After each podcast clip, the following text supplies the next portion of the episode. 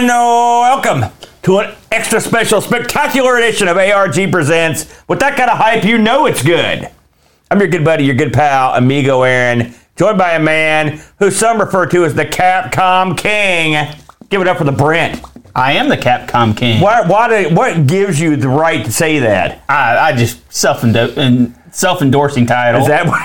I'm going to say Crapcom King. How about that? well, that's not a company. You know, why are we talking about Capcom? Because if you didn't join us last week, we spun the wheel, we made the deal. The- and this is probably the last time we'll be doing this deal, Brent, because bam, it's a Capcom CPS 1 system, the arcade system, Capcom CPS 1. yes. You know, it's funny. Uh, we owned a couple CPS one boards, and most of which were comprised by Street Fighter Two, Street Fighter Two Championship Edition, I believe. And we had one CPS board, Street Fighter Two Championship Edition, that had also served as the home of mice or rats. So that's nice. Well, that that's the uh, arcade tradition. The one, the one thing you don't want to do is pick out rat's nest from your CPS board. It does happen. know. Now, you know, we've been down this road a few times. It's, I was looking over the list of CPS 1 games, and we've covered more than a few of these on the show. Yeah. Uh, Just uh, we, ta- we talked about Dyna, uh, we talked about uh, Strider,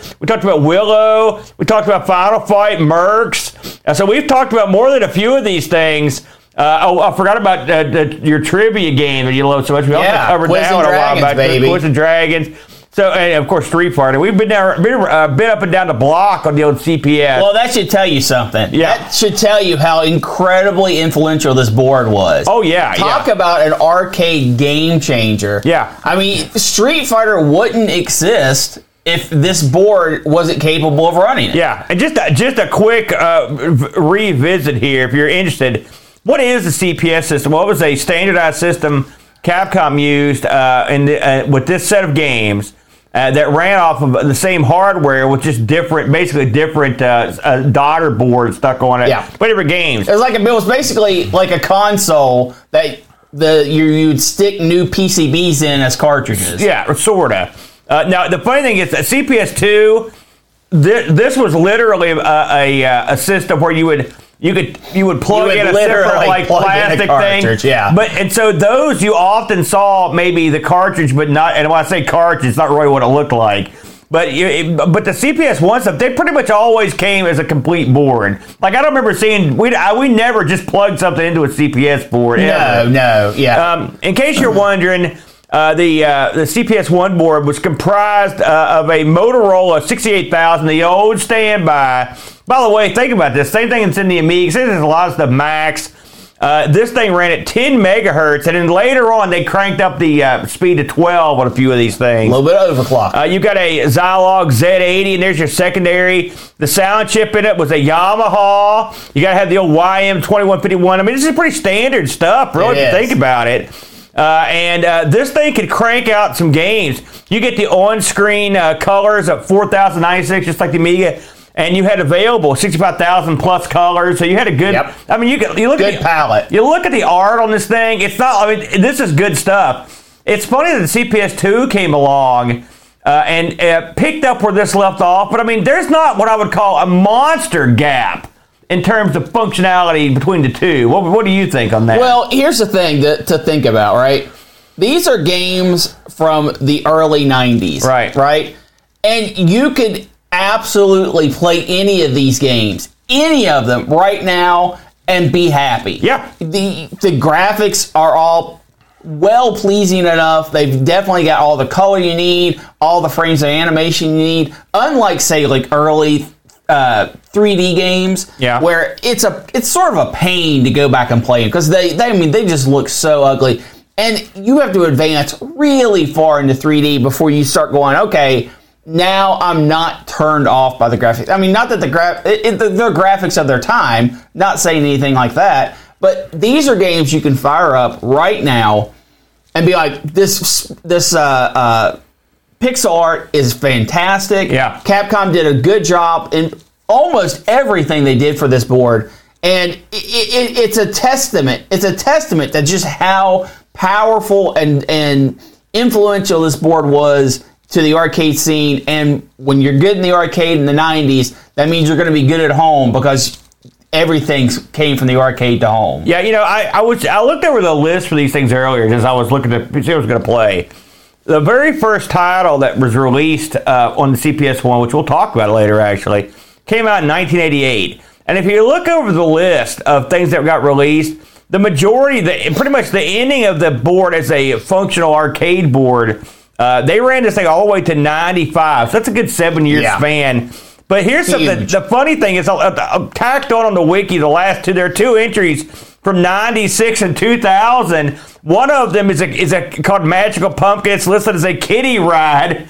And one is called Gabrayer a Marine Coon, which is a redemption machine. So believe it or not, uh, apparently they were tapping the CPS one well into the into the late nineties and into two thousand. That's a twelve year run for the CPS if you count the redemption machine. It's kind of funny. I guess I mean if they had a, a, a, a slew of these sitting around in a warehouse, why not stick them in something like that? How do you not have that redemption machine? You're Redemption Joe. Well, it's clearly Japanese. You're the king of redemption. That's what we should name. You're not the king of Capcom. You love that crap. Me, not so much. So if you're over Japan, you can check that out. You know, just while we're talking, before we get into the games proper, do you have uh, a, a, favorite amongst these the CPS one library? Is there one that Well, I really mean, stands out? Street Fighter. yeah, it's. I mean, I mean, Street Fighter's awful good. I will say, you know, I looked over the list of, of what all was released on this. I mean, there was so many good stuff. We both like Mercs. And- we both, of course, Street Fighter 2, but there was a ton of good stuff on here. and it's diverse. Yeah. you've got puzzle games, fighting games, shooting games, action platformers. You've got uh, uh, uh, shooters. You've got all these type of games, beat 'em ups, and they're all they all have some redeeming quality. It's amazing. Yeah, this it- board is amazing. It, it is an amazing board. We were, I, I don't know, we may still own one of these, Brent, to be honest with you. I don't even know. We didn't even talk about Ghouls and Ghosts, which is another one. So you got a lot of good stuff. Final Fight. Remember the first time we saw Final Fight? We were blown away. We saw it together. So with all that said, Brent, we had uh, we still had a goodly amount of games to choose Absolutely. from. Uh, would you like to go first? Or would you like me to go 1st I'll go first, yeah. Brent's going to go first. What did you bring to the table this week, the Brent? Well, I was inspired by our, our last week's sword and board game. I said, you know what? I need a little more uh, wizards and warriors in my life. So I went and got Magic Sword. Oh, the magic sword! And this is a game that you could have, again, I- I, I know I keep harping on it. You can play this right now, have an incredibly good time from Yeah. beginning to end. Um, Magic Sword, of course, released by Capcom uh, in 1990. And, That far back, eh? and this That's crazy. this came to all of the everything platforms. It arcade, Super NES, PlayStation, PlayStation 2, PlayStation Port. I'm sorry, not PlayStation, PlayStation 2, PlayStation Portable, Xbox. It was on Xbox Live Arcade. It was on the PSN Network.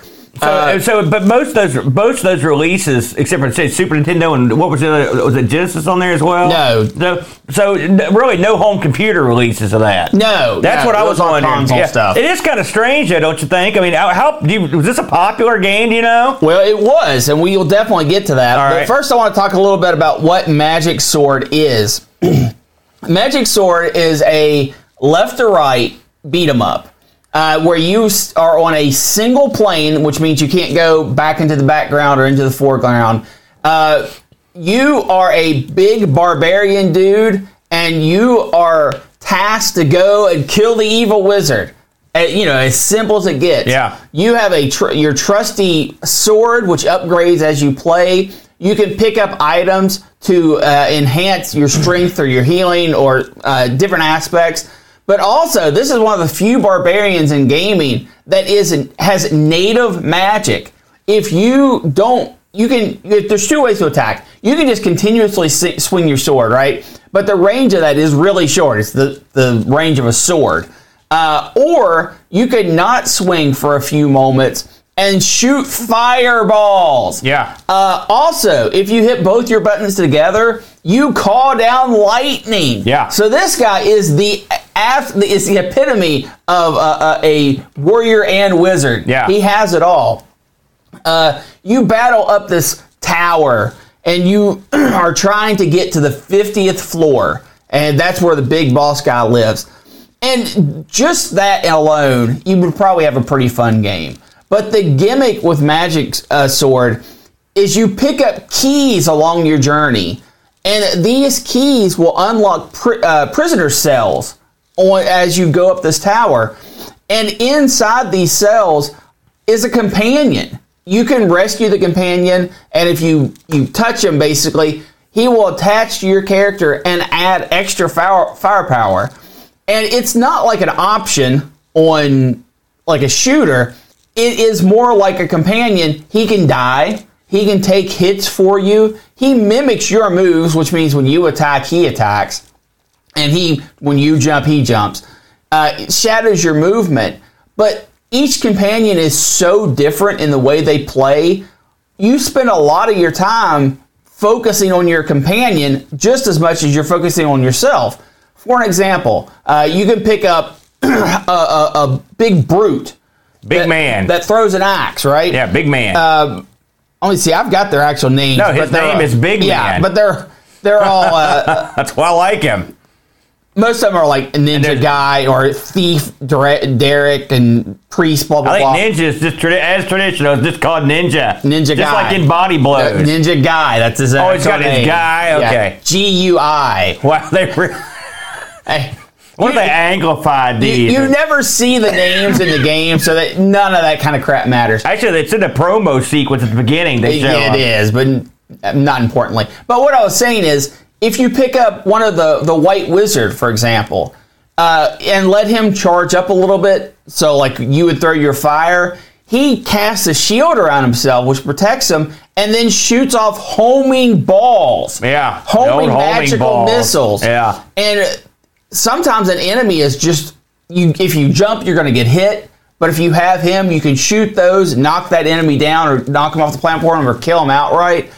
Uh, there's also a dark wizard that just shoots where the white wizard shoots three magical missiles. He shoots four magical missiles straight ahead, and they're super powerful. Uh, like I said, you've got a ninja. His gimmick is he throws little kunai uh, blades, little throwing stars that will bounce around the screen. Uh, who am I missing here, Aaron? You got the lizard man who is You have to have the diamond ring to get him. yeah, yeah. And that's another thing. There are so many little twists and turns on all this game. Tons of little secrets, tons of bad guys. Um, there's a knight that it just fights mostly like you, sword and Isn't shield there type like a stuff. cleric in there as well? Yeah, the White Wizard. Oh, and there's a Ranger. So all your classes are represented here. It's awesome. When you complete levels, uh, every tower level doesn't have a boss. But when you do fight the bosses, you get sword upgrades. So you start with just a broadsword, and you can get a samurai sword, you can get uh, a two handed sword, all these sword upgrades, and they're all visual. You actually see the sword change. And the sword can actually get knocked out of your hands at times. And if you don't go pick it up, when you get your next sword upgrade, you just upgrade, you start your upgrade path over. So there are rare times when you have to leave your sword behind, and it sucks because then you're underpowered for the rest of the game. The enemies in this game are tremendous. They're wacky, that's for sure. They, I mean, you get every, everything from like Easter Island heads. that's to, that's the wackiest one. Those who knew they could move and bite. to uh, you know ball and chain. My favorite's the bears. The bears. These giant bats, bears. Medusas. Everything. All your your fantasy goodness is here. Aaron, when you do, do you ever play this in the arcade? First of all, I, I never played this in the arcade. I maybe one time they did have this at Kentucky Arcade. I do vaguely recall playing it maybe one time, but it's not one that stuck with me. So really, this week was the first time I sat down and played it uh, for any length. I have I did play this in the arcade. Uh-huh. all right, and it was a quarter muncher because I would just try to go as fast as possible. Not a good idea. You want to keep good pace uh, because enemies will always spawn. There's no killing all the enemies, uh, but you have to you have to slow down in some points and let things happen and then react to them rather than running headlong and just getting destroyed. Uh, it was a quarter muncher for sure. But the beauty of this is it's also two player co op. Yeah, you got like it's almost like you got a party out there. Absolutely. So I remember playing this uh, with my friends, buddying up co-op, you there's so much chaos on the screen because you just you run through the game, you have a good time, you die, you put in a couple more quarters, and then you walk away and you're happy.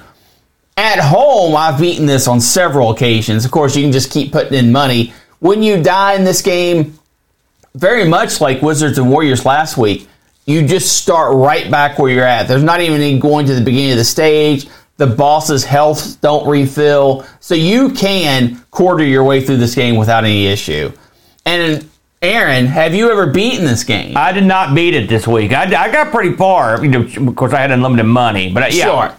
Uh, minor spoilers for the you know 30 year old game. At the end of the game, you are you are tasked with a morality question. You could either destroy the evil orb that gave the dark wizard all his power, or you can take it for yourself. Ooh. Right? Mm-hmm. And so there are multiple endings. In a game this old, that's that's kind of crazy. I've got to ask, what happens if you take the power? If you take the power, you become the new Dark Lord. I love it. And there are no heroes left that can challenge your power. So either way, you're covered. well, I Why mean, would you not take it? That's then? the bad ending because That's- you become evil. So, but you've got ultimate power. At that point, you can say what's right or wrong. Anyway, the uh, the the good ending is you destroy the orb, peace returns to the kingdom, everybody's good times. Yeah. That's the lamer ending the. I like the idea that you can become the King Dong. It, cool. it, it is interesting that they even offer that as a choice. Yeah. It really is. Um, this has been called the the follow up, the spiritual successor to Black Tiger. it's that's what it reminded me of a lot. Yeah. Uh, there are hidden passages in this game where you can actually skip floor levels, uh, and and they're pretty significant. I mean, they're like skipping eight and ten chunks at a time. You can skip right past bosses using them. Um, he, the magic lore or uh, the magic sword guy, has had a cartoon. Not him. He was featured in one of those. Um, you know, bring in characters from other games. Do we know what type this guy's name is? Did you say his name? Does I did not say his name. That's because his name is Blundar. sure. Why not? uh, you were simply referred to as the brave one. Oh yeah, yeah. Good stuff. That's what I do. When I'm at Starbucks, that's how I put my name in. the brave one. Yeah. Well, yeah, you're at Starbucks or insane one, one or the other, to pay those prices. Anyway, Aaron, what was your feelings on Magic Sword? I'm obviously big thumbs up for me. This game's funny to me in a lot of ways because it, it is very much like a. Uh, it's sort of like uh, reminded me a little bit of Golden Axe, a little bit of like uh, the, one of the Dungeon Dragons games. But in a, it's it was weird that this was stuck. I mean, of course, this is a game of its era, but having this game where you there is no depth, you're stuck in like a 2D. Yeah. You know, it's almost like a Cadash or something like that. It's almost like I mean, I was gonna say it's a throwback, but it's not. It was a game of its era. But it actually works pretty well. It's a 2D game. Yeah. But this one, you can see where they were laying the groundwork for going into that third dimension on this. Because eventually, I mean, there's a lot of elements of this that move that they sort of just worked and put right into like later in the D and D games and whatnot. Sure. Uh, the uh, the gimmick with the second friend is very, again it was very clever. Yes. Uh, th- I said this game. It's sort of like a, to me. uh, Also, you mentioned Black Tiger, so a lot like that. You've got it to me. It, there, it's a, a a lot of games either you borrow this formula or this game borrowed some of their formulas. I don't know how it works, but there's a lot of like I said Cadash. But it was a fun game. Getting the secondary guys is cool. I do like that, and I like the fact that sometimes when you open the prison door to get somebody out, you get screwed. Yeah, you get They'll drop boulders on you, or like skeleton men come out. And if you've got the thief, they can tell you if you're going to get screwed or Yes. not, which I like that too. Uh, uh, one thing I noticed, actually, this is a game supported on the MiSTer, so I can actually play this uh, the MiSTer version, you know, which is the arcade version. Sure. And I was nosing around in the uh, dip switch settings because when I started up, it didn't let me continue, and I was like, that's not going to work. And you can actually, there's a setting in that to let you pick the level you start on Yeah. which is kind of cool. So Yep. that because I mean this is a long game. I think It you start out it's like 50 fifty, some levels. Yeah. You can so this way you can skip closer to the end, which is pretty cool. Uh, the uh, there's a wide array of stuff to get. There's a wide array of magical spells. There's a I like the the elements of it are nice. I think it's a. Um, the uh, var- variety of enemy is pretty good. It's really good. Yeah, it's, uh, yeah, it's, it's it's it's good. I like that. I like the fact that they mix it up a little bit. You've got a little bit of uh, you know hack and slash. They throw a little bit of light platforming in there. Nothing, you know. It's Usually it ain't manic bad. minor. No, right. You know, uh, there's a lot of character like palette swapped enemies that come around, but it works, so that's okay. Uh, you know, eh, it's sort of daunting to have to go that far to get. And this isn't. The, I didn't think the stages were as well defined in this as they would be in say something like a, a, a, a, a golden axe, or something like that. I mean, this is just like you're going through different colored backgrounds of a castle. I, I understand what you're saying with that. Yeah. But I appreciate that every time you go up to another floor, it has a little thing that your guy's thinking. yeah. Uh, and I think that they mix up the enemies well enough. Now, can you tell floor three and four apart? No, not really. But you can definitely tell floor. Well, you can tell that they're different. They do, do they do change the color Yeah. palette. I do like the depth in this. It's the multi-scrolling Yeah. is nice. Of course, Parallax, the, the yeah. CPS uh, was, board was good at that. It- Sure. you know, so it can it can do a good job with that. Um, I- it's I think it's is this my favorite? No, but it's not bad. No. It's not bad at all. I mean, I, I compare a lot to Cadash, which I, I like Cadash as well. We've played that on the show too, and I think this uh, holds up fairly favorably to Cadash. You know, Cadash is more like you are becoming the different guy as opposed Yeah. to you know. So, but uh, it was weird at first because when I first started playing this, I was like, I thought you could because I hadn't played this forever. I was like, hey, how do I become the ninja? And I, I, I couldn't figure it out. So if you if you start the game up expecting to be the other guy, but it's neat to have two people at a party. I like that. I mean, the visual Yeah. is nice. It's a fun game to look at. Yes. You know, so I I enjoyed it. I thought it was a pretty good game. Um, we did get a little Discord action on this thing, Brandon. Oh, if you're ready to get down there. Just for an FYI, when was the last time you saw this in an arcade? I mean, how, you said you saw it in an arcade. Was it a local arcade, or did you go? Did you go somewhere to This see it? was this was in the bowling alley at uh, one of our local bowling alleys Yeah. for a time. Uh, and we would we would go there and play, when we were there we would play it whenever we were bowling. Okay, fair enough. Fair enough. So we did get uh, a little action on this. Uh, our good buddy P- uh, Pajako chimed in. He said, uh, "This game will take your money, and you will thank it for doing so." Although the game seems insurmountable with 51 levels, Capcom mixes things up with long and short levels, and some allowing further exploration by skipping exit doors. Although you only ever see uh, seem to go up one level, regardless of which door you exit through. The game has a large variety of weapons and characters to keep things fresh. Add to the allies with their weapons, and it comes together to feel quite epic. The game is a little cheap in places. I got tired of opening a chest, only to be pummeled by boulders again. That's true. uh, then uh, uh, they are largely unavoidable, so it felt like a paywall. I never thought of a video game in terms of a paywall. I managed to blitz through in one setting, spending something like ten dollars worth of quarters. Some of it was lazy gameplay on my part, so play this with a preset budget of like ten coins to pile in the pressure a bit. At the end, at the end, I was offered a choice: take the black orb or leave it. Well, I took it. As it's what I came for, and yes, I became the new Dark Lord. Yeah. So bow beneath me, mortals, and play this game. It's awesome. Eight out of ten. So he he he, he took he took the candy. I don't I don't I don't blame him for that one, Brent. Good stuff there. Uh, I enjoyed that one. Uh, I think that was a, a pretty unique pick. Uh, and uh, um, it's a good look. It's a pretty game. These games are really all the, the- They're all pretty. they they really Yeah. did a good job. And of- the sound on this is it's not necessarily memorable, but it's not uh, assault assaulting to your ears either. Yeah, unlike you. I love that. Anyway, good job. So, you hit my chair. Ha ha. So, for my next trick, I'll take on a CPS game. You know, I was Yeah, that's really- how it works, Aaron. so, you know, I was like, you know, what am I going to play? You know, I looked down the list. I thought, well, I'll play something from Japan. And I looked over all the offerings that were Japanese only. And I was like, you know, I don't want to play any of these. There's some weird stuff in there. Some all Japanese trivia games. There's some stuff just, I just didn't see anything that appealed to me.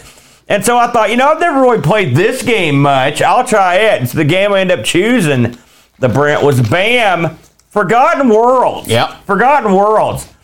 This is one of those games you all you hear about it, but you never actually sit down to play it. For me, anyway. And I'm not sure I'd ever played this. I know I had never played the arcade version. I've never played this in the arcade. No. Uh, but I had, I maybe had played it on a, on a console or two, or you know, because this got ported to a lot of stuff. So here's a little fun tip, a little fun fact for everybody.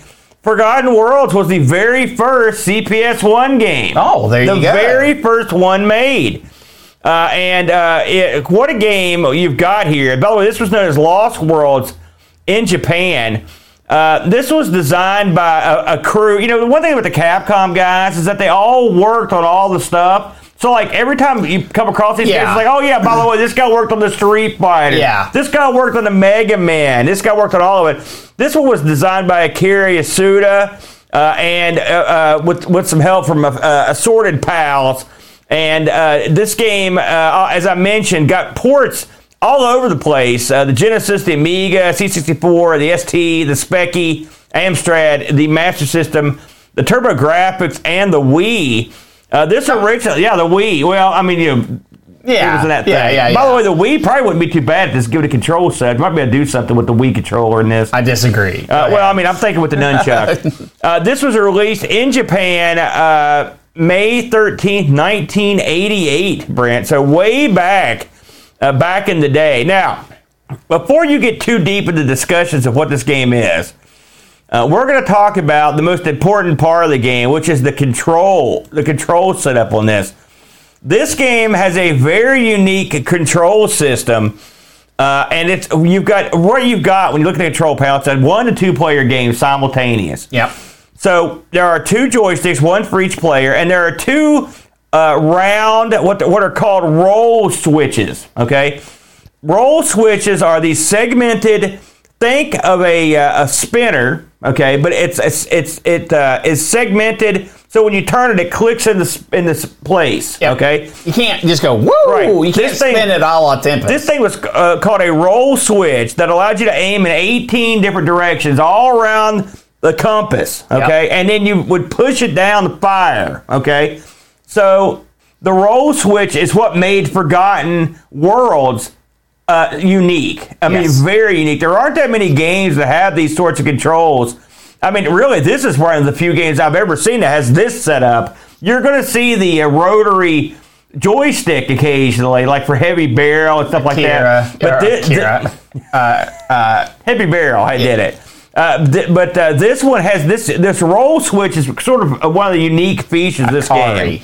Ikari Warriors. Warriors, exactly. So when they decided to bring this game out, they, originally they were like, okay, we want something like we want something like a Contra or, or a Ikari War, something like that, where you t- two warriors going through a game. Sure. But it ultimately, you know, using their incredible creativity, they came up with Forgotten Worlds, uh, where you pick, and this is your classic, sort of like a game of its era, in the '80s, where you pick one or two dude bros to go into this thing. Now you've got a guy that looks sort of like a Schwarzenegger. You've got a guy, a, a, a, a, a man of color that also has a mohawk, sort of reminiscent of like a, a pumped Mr. up Mr. T. T. Yeah. So you know they didn't they didn't go too far into it to pick these characters out. And when you see these two idiots talk to each other, there's some there's some high five and some crap talking. It's just like you'd expect. Uh, and the guys actually, it's one of the weird things about this game is like the two guys when you pick them, if you were to play simultaneously, they actually have different powers. Uh, one guy can shoot further. One they have different sorts of shooting abilities. Although you can augment that after after a while. So and this game is set in the 29th century.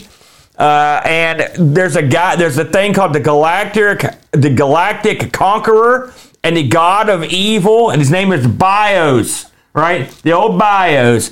He, he what he does is he goes around and destroys worlds. It's sort of like Galactus. He leaves the world a husk when he's done with it. You know what I'm saying? Sucks it dry, and he hits Earth. He hosed Earth, Brent. well, I mean, Now listen, if you're a guy that looks like Arnold Schwarzenegger and your buddy's Mr. T, you're not going to sit back and let Bios come down and screw you.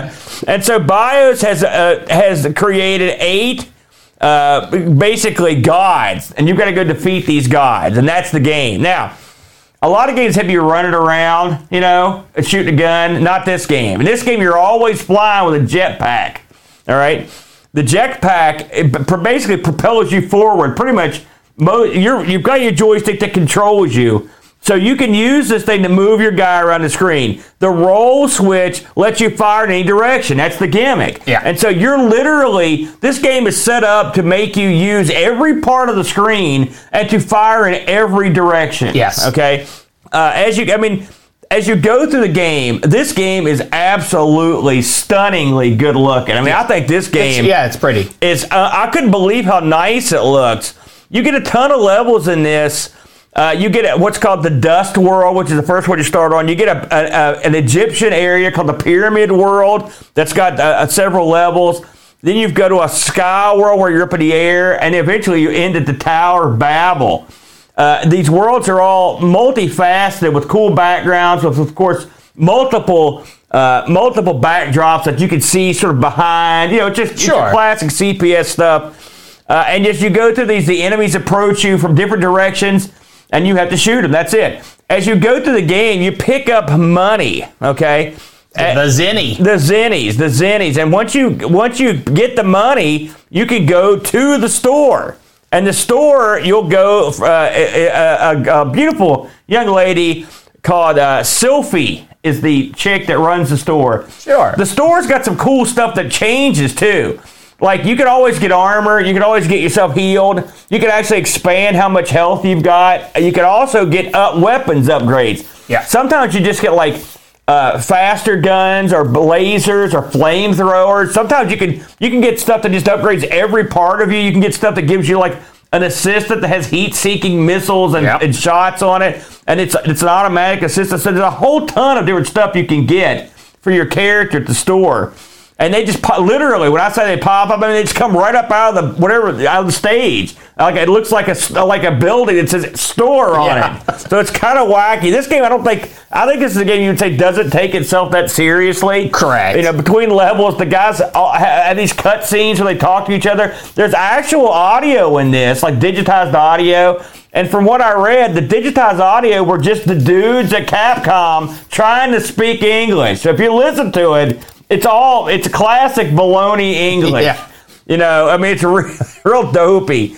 You know, when they take a gimmick, like for example, we're looking at the scene here with with where they're fighting in the Egyptian level. They don't just sort of have a, an Egyptian background. You're fighting mummies. You're fighting king tuts and sphinxes. The whole nine yards is super dopey and cheesy. There's an interesting part of that second level or the pyramid level where this stuff pops up out of the background, like way far Yeah. off but it actually gets in your way. It's real unusual. There's levels that suck you down in this like jaws. Your guys can be like partially eaten, Eaten by the worms. and they yeah. and they and they get out. and then of course every level's got to have a, a, a, a boss. So and this game's got lots of bosses in it. There's a thing called the Paramecium on the first level. Then you get the Dust Dragon. The Dust Dragon's almost dead, but part so part of his body's exposed. You have to shoot his exposed heart. Yeah. Poor guy. Then there's the War God. Uh, there's a Sphinx, a Tutankhamun, like I mentioned. Then there are these two guys that shoot fire and ice at you. You have to kill those guys. Ultimately, you want to get to the Tower of Babel, Brent.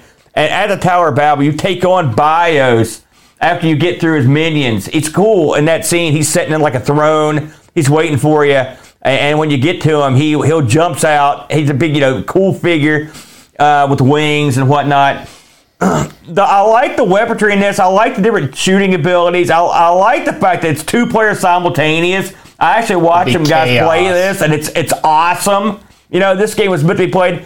With all that said, having never played this before, like in this uh, setup, I had to rig up something to to simulate the rotary dial. All right. Well, you and this probably is why I haven't played this that much. Uh, without the rotary dial, this game eh, doesn't work right. I mean, really, you you need to have that because even if you set up a surrogate rotary dial on your stick with two buttons, it is not the same. no, the click is the click into place Yeah. is, is helpful. I used to have a heavy barrel at the pizza place I worked at, which had a rotary joystick that uh, that had the firing ability. And that's another game you can't. And I used to love that game, but it doesn't play well at home. And so I think this is sort of why that Forgotten World doesn't get a whole lot of love these days because this game. I'm telling you right now, all right. I was blown away by how much I enjoyed this game. I really was. I was expecting nothing. I just thought I'll pick something at CPS one. I mean, this game is gorgeous and clever. Like the enemies in this are clever. They're really cool. They they surprise you. They're different on every on every stage. Has different enemies that are neat. You know, there's tons of firepowers. They alter the stages in the way they flow. They don't always go left to right. Sometimes it's up and down. Yeah, yeah. You know, and it that really changes the dynamic of the game. And I kept thinking to myself, man, if I had the proper controller, I would be having a rip roaring time on this.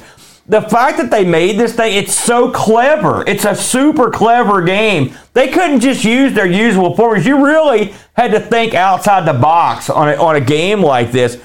Have you tried this one with the actual controllers before? You No, never. I've never played this one in the arcade. Uh-huh. Um, I will have to say though, you're you're exactly right. Yeah. You can't program this like a normal shooter because, well, I mean, you could, but it would suck. You're right. Uh, they take full advantage of the fact that you can shoot in all directions. You can't hang out in the middle of the screen. That would be insane. But you you can't hang out all the way in the back either because they will send enemies from the back of the screen, Yeah. the bottom of the screen, the top of the screen, and they really uh, uh, expect you to use the joystick to its fullest potential. yeah. Now, this game is hard. It, it's it's really above average in its hardness. Um, I've got a comment on that when you're done. but they do give you a couple tools. I mean, your your weaponry is, is fairly diverse uh, if you've got the Zenny to pay for it. The option that flies around with you at all times can absorb infinite hits. Yeah. And you use it as basically a shield. Now, sometimes it's not in the position that you want it to be. You can't just have it continuously in front of your character, but it allows enough bottom and top protection, um, or left and right protection, whichever whichever way you're you're kind of flying and facing, that it gives you a sense of security. Yeah. Uh, I'll have to say, Aaron, I I didn't enjoy this as much as you. I, I think I saw a few more flaws in the in the basic programming uh, than you might have experienced. For example, when you continue, this is another continue right where you left off. But for this game, that's bad. For example, you can get to a boss, and maybe this is a boss that spawns enemies, and the enemy, it when you come in, it doesn't clear the screen or anything. You come in, you have a few moments of invincibility, and then you're right back in the fight. But if the screen is overwhelmingly full with enemies, you go in and then you just get pummeled and die again. Well, you know, it's funny you should mention that because one of the things I noticed, again, I played this with the MiSTer. It's supposed to be cycle accurate to the arcade. Right. This game suffers from a lot of slowdowns. It does. It a, does, A bunch yeah. of slowdowns. The screen thing you're talking about, actually, I, I love that because if you were going to continue, I always would wait till one. And it would scroll past a good chunk of the level and get me back in. Well, so actually, sure, you can but- use that to your advantage. But the the boss, when you're at a boss and the boss is continuously spawns enemies while you're fiddling around to put another quarter in, uh, it, it fills up to the point where you, like I said, you continue and then you just instantly die again. I never had that happen, and I, I beat the game. I did beat this one. I, you know, it's. but I read a lot of people about the difficulty. I don't know what was going on. Maybe I had the feeling. I thought that I was my first couple games. I was killing this thing. I was killing it. I got so far. I got to the second boss on one quarter. Th- That's because the first level is definitely set up to allow you to get the feel of the Yeah, game. now if the you- first level is very fair, and the first level boss is very fair. Well, no, ad- admittedly, but this is for any of these CPS one games, I think. And you, as you get to the later levels, you're you're gonna get creamed. you get you got to pay. Yeah, yeah, but I mean, I thought I, I felt like I had a real good run, and I didn't think it was easy either. I just thought, I, and because you get a, you've got a, basically a health bar in this. You only get Yeah. one man, but just to get a decent health bar. Although as you get later into the game, like the stuff takes a lot more health. yeah, you can usually Yeah. get killed by one or two shots. Yeah. Yeah. So, but I mean, I, I really enjoyed this one a lot. They call this the beginning of what's called the Jetpack Trilogy. They're not really related, but Capcom put out two other games called the Section Z and Sidearms. I've played Sidearms. I don't know if I played Section Z or not. But again, I knew I hadn't already played this one. Like I'm di- now, I'm dying to play this with the rotary because I really, you know, the, the idea of that spinner like that, I really think it's a good a control scheme that I can get behind. The one thing about using like the heavy barrel stick, the segmented joystick spinner thing, is it it gives you a limitation on how you. It's not the easiest thing to use to move and shoot. Whereas this right here is perfect. Really, it's a perfect setup to do that. I really like it. I'd like to give this a whirl. This is going to be on my list. I kind of want a spinner now for the arcade machine. By the way, we'll talk. We'll talk later. And, and, uh, one other thing to note, Yeah. uh, this has rapid fire by default. Yeah. And really, it, this game, That was smart. if you wanted to jam something in the fire button and fire continuously all the time, that's probably the best way to do it. Yeah. There's never a time when you want to not be firing. Yeah. I, but this one I thought was neat. I was reading just for fun, Brent. Uh, uh, I found some notes. So the guys from this game have made have been guest stars in other games. Did you know that? Sure. Oh, you. Oh, so Oh, no, I mean that that's the Capcom way. But you wouldn't think about this game. I never thought about it.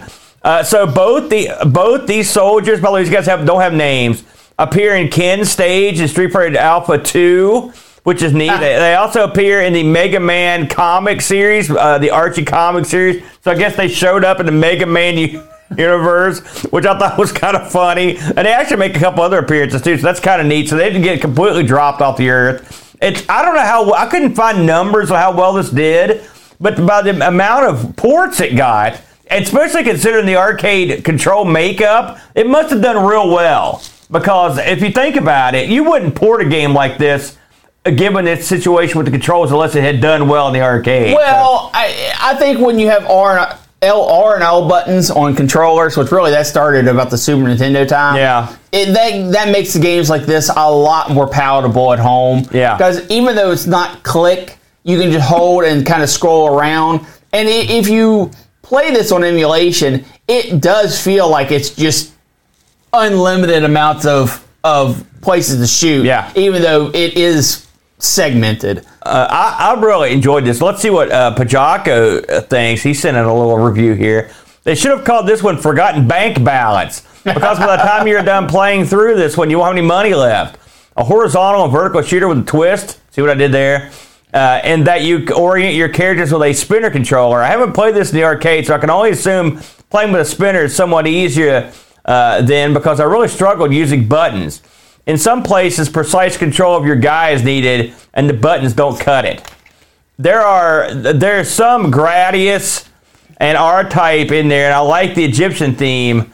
The show was ideal. The shop idea was cool, but who builds a shop in a war zone? Well, you don't really build one, do you? Well, I think that's why it was kind of hidden in the ground. Yeah. I, I'm just making that up, but it sounds good. Right? um, the uh, the game is a coin munching monster. it is. My original plan was to play this for like 10 credits. Went out the and that went out the window about two minutes in. It's cheap in places, often forcing you to center of the screen. Only to have enemies spawn on top of you. There were some enemies towards the end that had a cool shadow blur moving effect, but it made it really hard to see the bullets. So it took a lot of hits during the later levels. Maybe if I played this with a spinner, I would have enjoyed it more but I didn't get on with it and really only crunched through it for science. I don't think it's a bad game, just not one I can see myself playing. Maybe, uh, maybe with others to enjoy. Seven out of ten. Again, I think that uh, uh, the lion's share of this game is lost when you when you don't have that spinner. Sure. Uh, just in closing, I uh, looked this up on eBay to see what it was going for. By the way, there are none of these for sale right now. No, no PCBs or anything. But I did look at some stuff that had sold recently. PCBs for this. Are, again, these are Capcom uh, CPS one, so they're uh, JAMMA compatible with a little kick harness. Uh, you're talking 178 to 320 bucks. That's probably, eh, you know, man. We used, to, we used to get those CPS one games pretty yeah, I was going to say that's up there in my opinion. Uh, if you just want to collect that one of the goodies, you can get the manual for 20 bucks, a poster of they apparently shipped with the game for 15 bucks. The marquee's only 20 bucks, but I think these are uh, remakes. Yeah. And the flyer, 10 American dollar bills. What'd you think of this as we bid adieu to the CPS one, uh, Brent? Any parting thoughts on this uh, incredible uh, leap in arcade technology that it- Capcom put forward? absolute game changer for the arcade. Yeah. And, and like I said before, when you change the arcade, you change the home system. Yeah. Uh, Is this the pinnacle of sprite gaming? No, I think that came later uh, with the CPS two, but uh, this was absolutely, without doubt, a huge marvel at the time. Yeah. They, I think they, uh, they. If you look at uh, punching power in terms of games, this thing punches well above its weight class. Great stuff. Now, all you've got to do is avoid getting a rat's nest in your CPS one games. You should be good to go. Aaron, what happens when you get a rat's nest in your, say, Amiga? What do you do then? Uh, chuck it in the garbage. no, you need to take it to Retro Oh, Rewind. good idea. You mean RetroRewind.ca? That's the one. Deep in Canada. Canada, that's exactly. right. You know, we often uh, talk about our good buddy Frank and his crack staff of techs up in Canada, uh, but there's a reason for it because they are solid gold money when it comes to repairs. We don't often talk about what else they do up there. If you go to RetroRewind.ca, it's not just a place where you send your board. They've got oodles and oodles of stuff for sale. Connectors, interfaces, BIOS, or, uh, you know, Kickstart ROMs. I said BIOS because that evil guy. He's gotten to your mind. You've got all sorts of stuff that you wouldn't think about, uh, Brent, like uh, um, uh, interfaces for your Amiga 1200, 600 to give you a proper uh, SD card solution in there. You've also got Coco support. If you like the color computer, you're in. And on top of everything else, Frank will repair your stuff. Hey, if you're coming to Boat Fest this year, bring your damaged items. Frank's fixing this stuff on the fly. no, he's not. He's We- not fixing anything at the show because he hurt himself. Oh no! Well, he has his crack staff fixing stuff on the fly. So yeah, yeah. Didn't you see his mummified arm fixing stuff? It'll still, he can still. He'll be in there. I guarantee it. That's RetroRewind.ca for all your Commodore and Coco needs. The Brent. What do you think about uh, this coming week? You got the, we no wheel this week. This, yeah, wi- this is a no wheel week. Uh, I will show the wheel just uh, based Yeah. on tradition. Ooh, wheel. Yeah, why- but we won't be spinning because next week we will be performing live at Boat Fest. we'll be performing like we're like trained seals. Uh, we, we will be performing live at Boat Fest for a, a special episode. And at the end of that episode, we will be spinning for the next week's episode. You know, and this is the calm before the storm. We're because we're filming this just uh, about five days before the Yeah. event, uh, and this is where you start feeling it because our friends from all over the world they're beginning their journeys here. Our good buddy Graham's already started his journey Yep. from. Uh, uh, from uh, Australia, Australia. Yep. and uh, our folks uh, from England and Canada will be starting to trudge their way down here soon. It should be a lot of fun. Uh, there should be tickets at the door if you feel like uh, making a last minute uh, drive down uh, and uh, picking some up and coming to join us. It should be a lot of fun. I'm looking forward to it.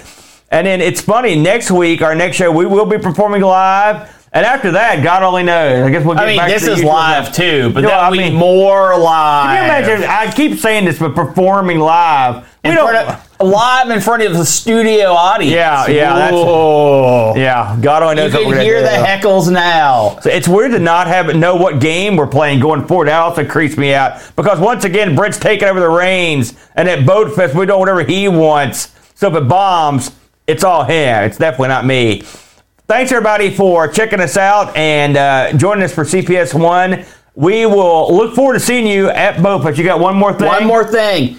Uh, if you're a supporter, get your address in. Uh, the the goodies that don't get sold at Boat Fest, we have a few goodies, a few merchandising items. Uh, we will be offering those up for sale after Boat Fest. If you weren't able to make Boat Fest, I'm even going to hold a few of those back for people uh, out there in the world that would like a little bit of ARG merchandise that isn't able to get to Boat Fest. It's But- super rare. it's super rare to have ARG merchandise. We will see you next week. You done? I'm done. All right. Thanks, everybody. We'll see you at Boat Fest. Have a good weekend. By the way, if you can't be there, join us live on this channel, Twitch. We'll be broadcasting the whole darn show. It's going to be awesome. So have a good week. We'll see you at Boat Fest. Adios, everybody.